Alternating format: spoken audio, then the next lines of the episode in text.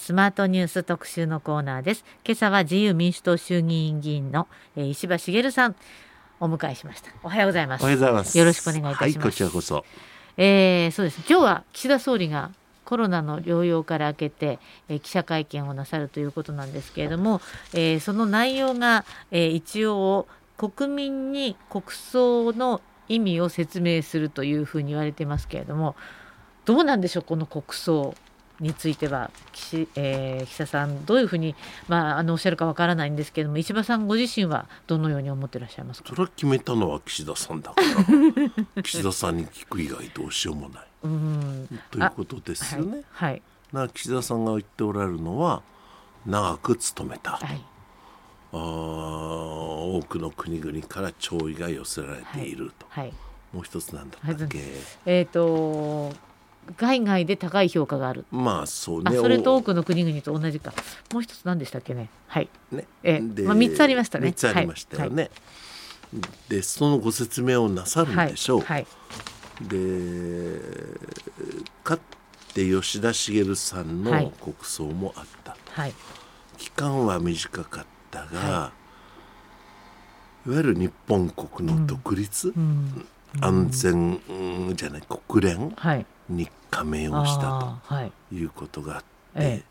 サンフランシスコ条約というものを締結をして、はい、それによって日本は独立を果たすわけですよね。はい、で日米安全保障条約も結びました。それによって明治ともに日本は独立しました。これはすごいことですよ。国が独立したわけだからね。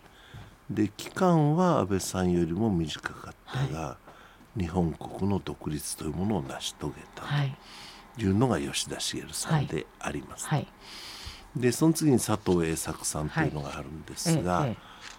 この方は沖縄返還というのを実現しましたと。で国の領土というものがアメリカに施政官、うん、政権のもとに置かれてたわけで、その変化を成し遂げました、うん、このまた大したことですね。だけど国葬ではなかったと、はい、佐藤さんはノーベル平和賞ノーベル平和賞もらわれましたがね、はい、でさてさてと、はい、戦前の大日本帝国。憲法下においては、何しろ主権者って天皇しかおられなかったわけで、天皇が国葬にするとい。うふうにお決めになるわけですよ、唯一の主権者が。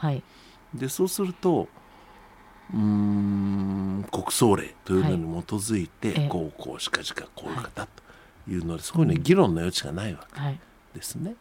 で今の憲法は主権者は国民なのだから、そうすると国民が決めるという形になるわけですよね。そうですね。でそれはその閣議決定をして、うん内閣府の設置法に、国の儀式を行うことって書いてあると。はい、まさしく内閣府は次に掲げる事務を司る国の儀式並びに内閣の行う儀式及び行事。うん、と書いてある。と書いてあります。まさしく国の儀式であると。はい、よってその設置法によって権限がある内閣がやるのだ、はい、というお話であります。はい、でところが国葬ってってのは、はい、内閣の儀式の中に本当に入ってるんだろうかねと。はい、でやはり主権者の意思で行うということであれば、国会っていうのはそうです、ね、国民の代表代表者。代議士ですからね、はい、で国権の最高機関ということになっていて、そこにおいて測って決めますという方が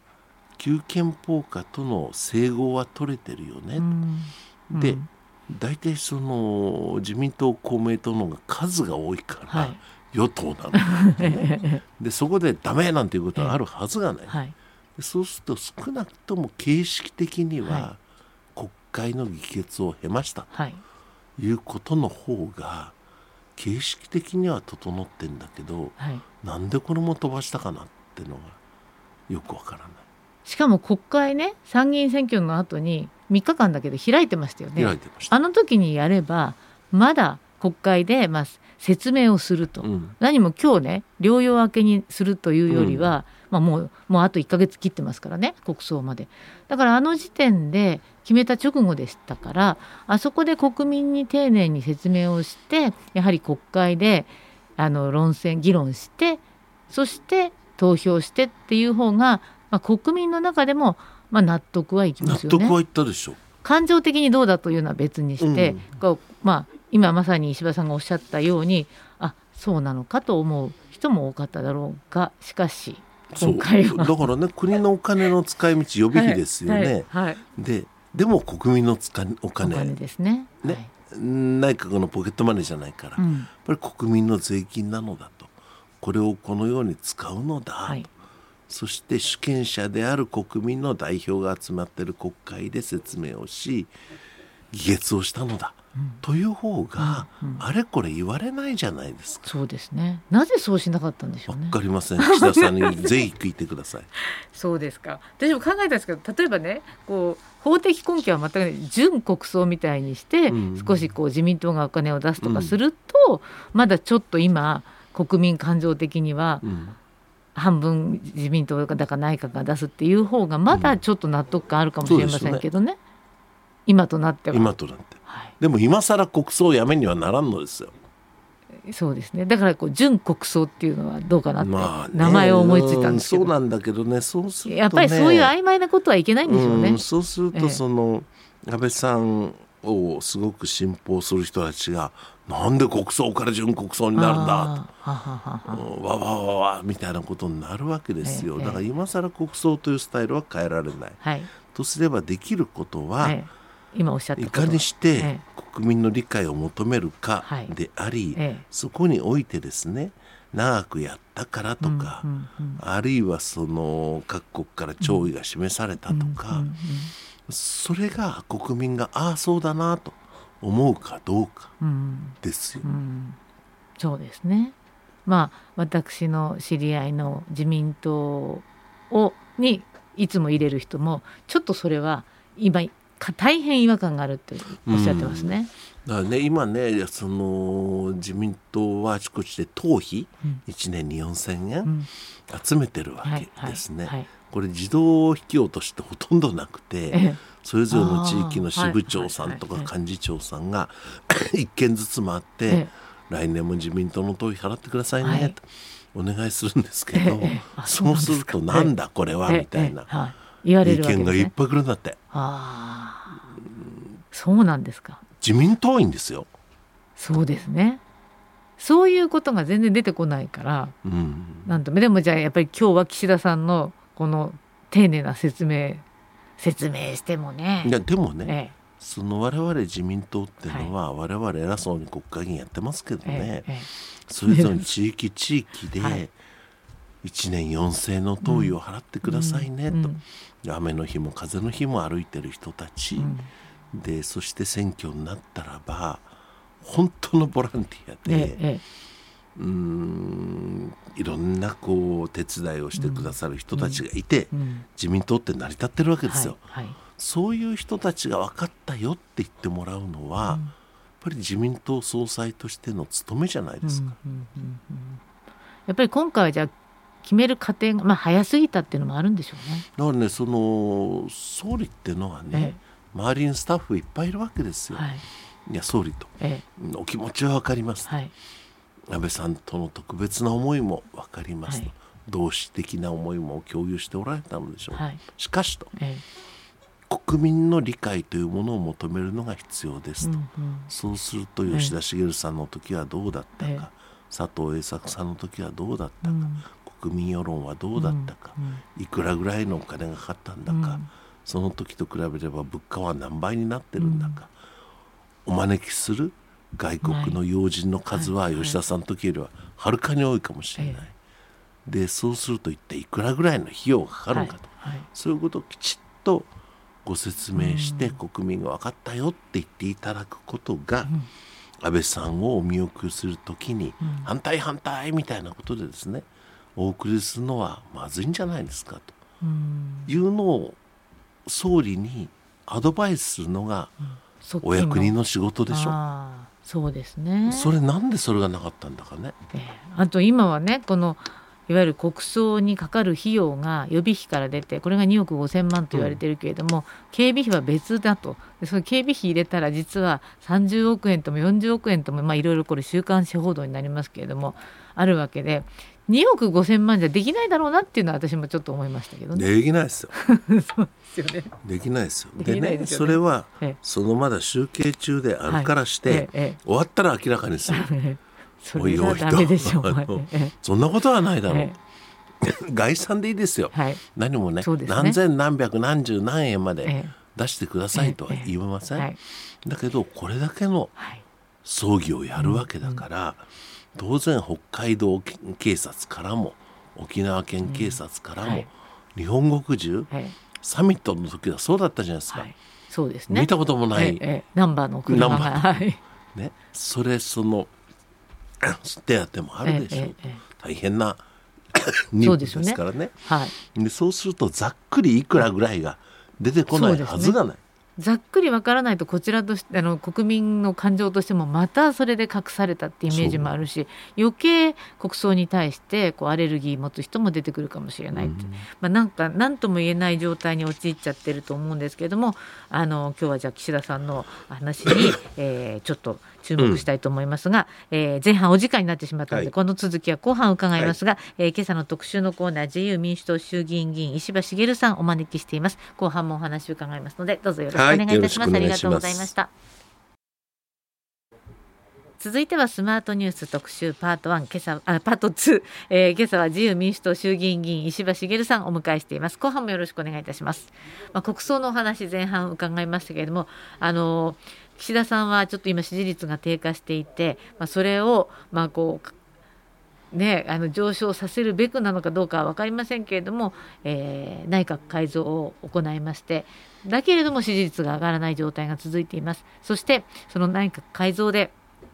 まあ、いわゆる統一旧統一教会と、まあ、関係を持っている議員さんたちはもうここから関係断ちますよと言えばいいんだというスタンスだったんですけど蓋を開けてみたら、えー、内閣の中でもたくさん、まあ、関連している方関係している方がたくさんいらして今なんとなくこの話題も、まあ、毎日のようにワイドショーにぎわしていますけれども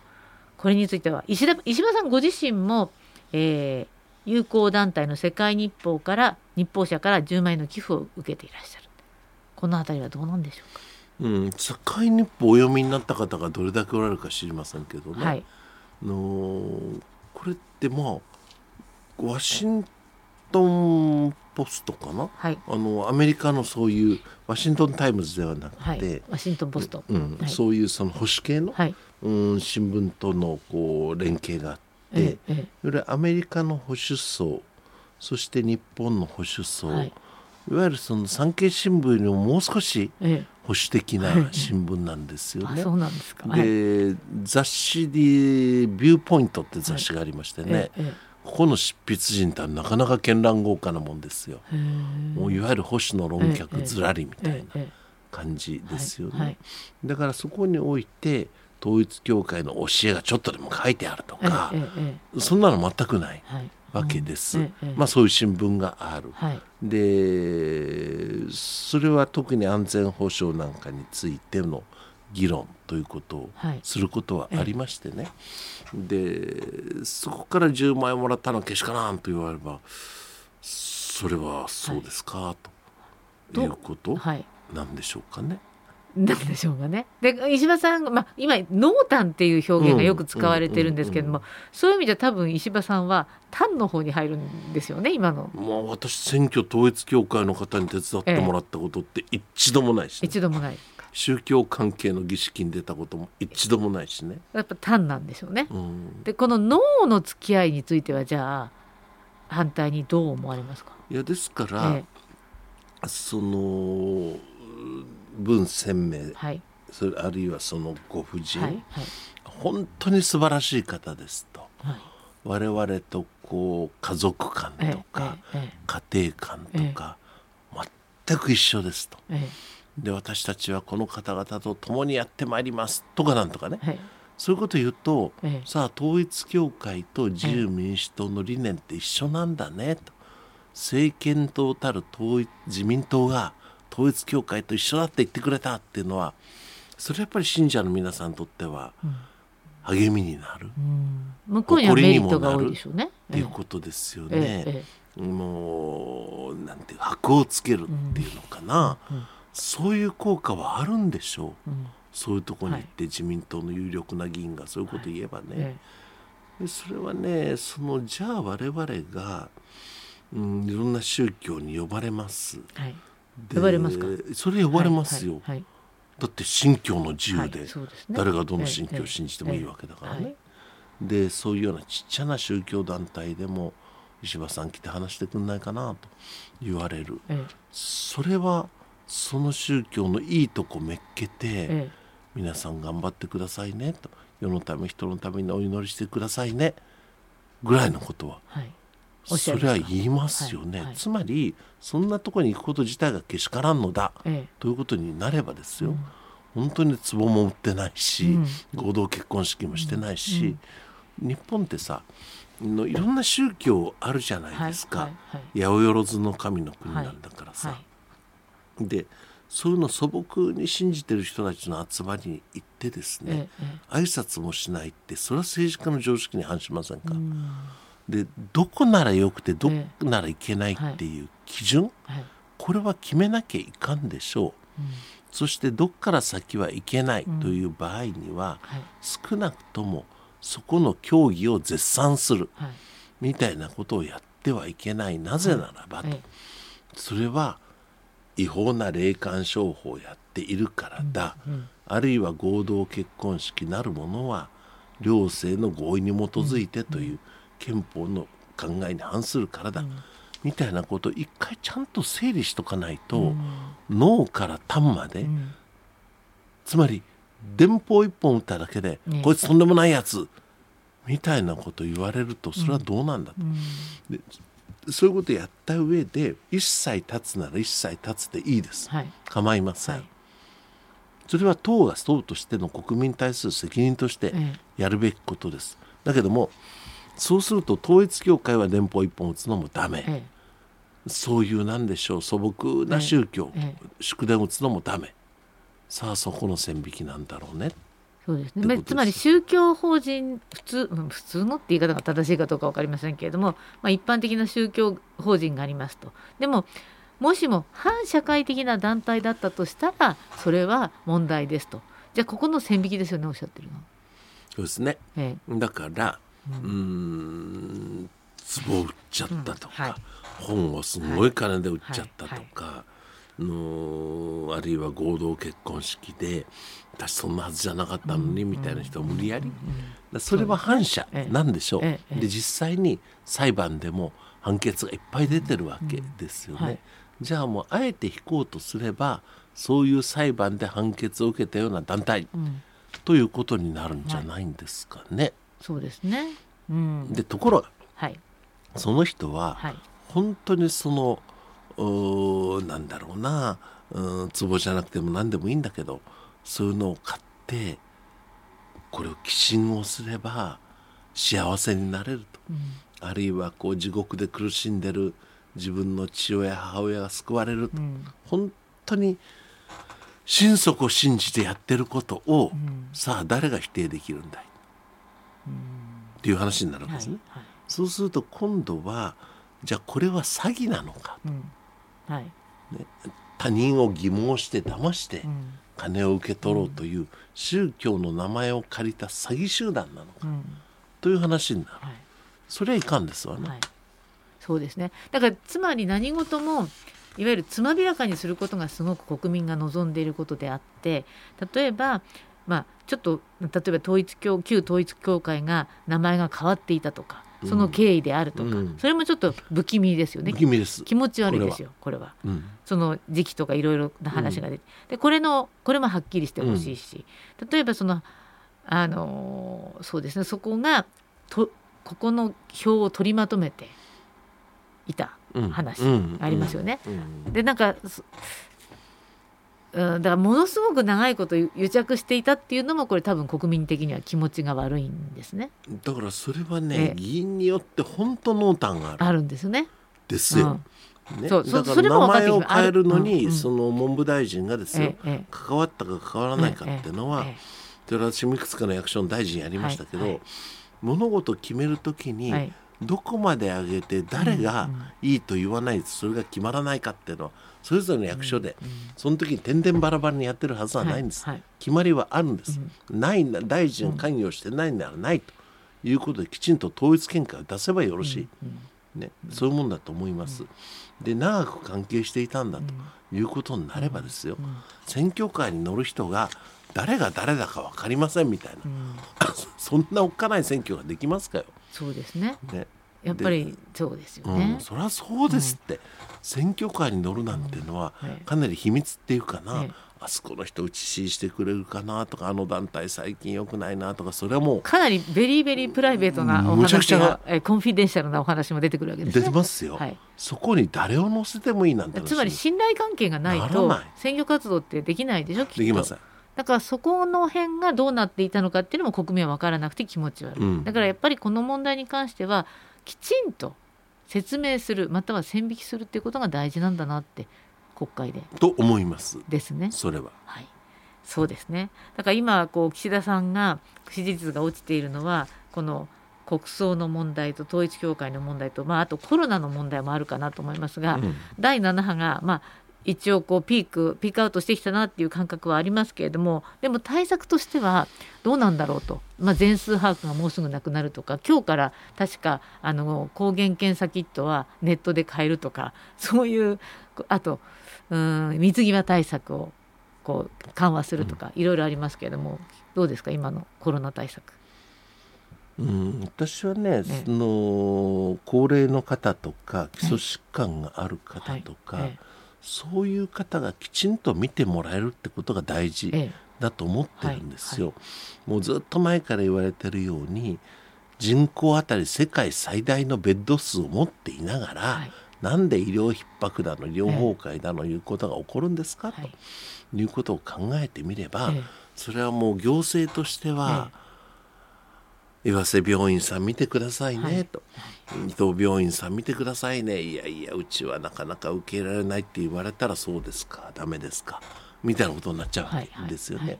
はい、民間病院だからね、命令なんてできないですからね、でそうすると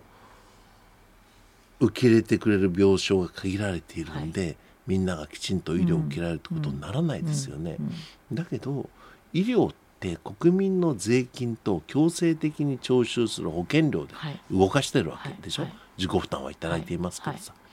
お医者さんを作るのも看護師さんを作るのも税金莫大に費やしてるわけですよね。そうすると警察が儲からないからやりませんとかね、はい、消防が儲からないからやりませんなんてことはありえないのと一緒で、はい。はい、医療機関だって、いやいやと受け入れませんみたいなことが本当にあっていいんですか？医療機関っていうのは公的インフラなんじゃないんですか？っていうことだと思うんです。もちろん対策はきちんとしますよ。はい、だけど命令という形で受け入れさせた以上損害が生じたらば、はい、それは税金で補填するのが当たり前じゃないですか。そしてお医者さん一人一人看護師さん一人一人に命令ができないんだったら、ローテーション組んで、えリスクを減らすということしかないじゃないですか。日本の医療システムって何ですか？ということと、ね、高齢者の方々はですよ、コロナ怖いなと思って、暑いから外にも出ず、エアコンの効いた部屋で震えながらテレビ見てたら、免疫力下がるに決まってんじゃないですか。免疫力上げようねと、コロナになるってのはコロナが入ってきた時に体の細胞が負けちゃったってことなんだから、うんはい、免疫力高めましょうねっていうそういう報道はあんまり見たことがない。そうですね。でもう3年もいろんな知見があるわけで、ええはいはい、こういうコロナの人にはこういう治療すれば有効ですよっていう、はい、こういうのも相当確立されてるはずですでそれは分からないですこっちはね。なんでそれ言わないの？知らないですよね。不思議じゃないですか、ええ、そうですね。だからもうすごくいろいろな科学的な根拠ってあるだろうけれども例えばワクチンでも A と B をこう今後にどんどんやっていくのがいいのかでとかねいろんなワクチン出てきたけれどもどこれ混ぜていいのかとかいろんなこう心配もある。全部ちゃんと分かっりたいなと思いますしそうね全部分かればまあワクチン接種増えるかもしれないしいろいろなんか隠されてんですかね私たち。わかりません。ですけど国民がおかしいなと思ってることにはきちんと答えるのが政府の義務というものだと私は思いますよ、だからそのためにも国会は適切な時期に開くべきでしょう、ですね。いやだって国会ってね、我々政府与党の側がですよ、国民に向かってこうなんですよってことを説明する機会じゃないですか。でもなんか政府与党が開きたくないらしいっていう噂がありませんか？からなんで開きたくないのか私にはよくわかりません。ですか？石破さんおっしゃってくださいよ。いやいや言っても誰も聞いてくれないし。いやでもね私そのいろんな大臣でね例えばそのイラクに自衛隊出すとか、はい、有事法制とか、はい、テロ対策特別措置を延長するとか。はいもうとにかく国会開いて、ええ、開いて説明させてと。いうのはこっちからお願いしました、ね、そうですか。もうちょっと2分切っちゃったんですけれども、はい、台湾にいらしたと。はい。おっしゃってましたが、はい、台湾今どんな感じなんですか？ウクライナの問題があったんでね、ええ、やっぱりその自分の国を自分で守るって国でなきゃ、はい、どこも助けてくれないということがよく分かったと。いうことはね大統領が言っていましたよね、蔡英文さんがね。で、ウクライナだって NATO に入ってなかった、はいはい、台湾もどことも同盟は組んでいない、はい、ね、台湾関係法っていう法律アメリカにはあるけどさ、ええ、そういうような体制も不十分だと、だとすればと、自分の国は自分で守るってことをきちんとやるんだと。いうことはすごかったですね。会った人すべて。誰一人原稿を読まなかった。あそうですか。誰一人1時間私たちとの議論ずっと真剣にやった。お供の役人が横からメモ入れるなんてことは一度もなかった。あそうですか。議員さんたち。うん大統領とかね総理大臣とかね外務大臣とかね、でしてくる質問は実に的確だった。どんな質問？こういう場合日本どうするんですかって。あそうです台湾で何かあったとするじゃないですか戦闘機とか、日本に避難してくるじゃないですか、一番近いんだからあそうか、はい、それ受け入れるんですかとあじゃすごく率直な意見交換ができた。それは我々政府じゃないから受け入れますと、はい、そんなこと言えないですよね、でも、ええ、そういう問題意識のもとに一つ一つ細かく細かく詰めてるねいうそういうのも国会で話さなきゃいけないことですね。言えることも言えないこともありますけど覚悟はしとかなきゃいけない。準備はしとかなきゃいけない防衛ってい。うのはそんなものですはいありがとうございました。今度そちらのお話もゆっくり伺いたいと思いますが、はい、えー、自由民主党衆議院議員の石破茂さん今日はお迎えしました。どうもありがとうございました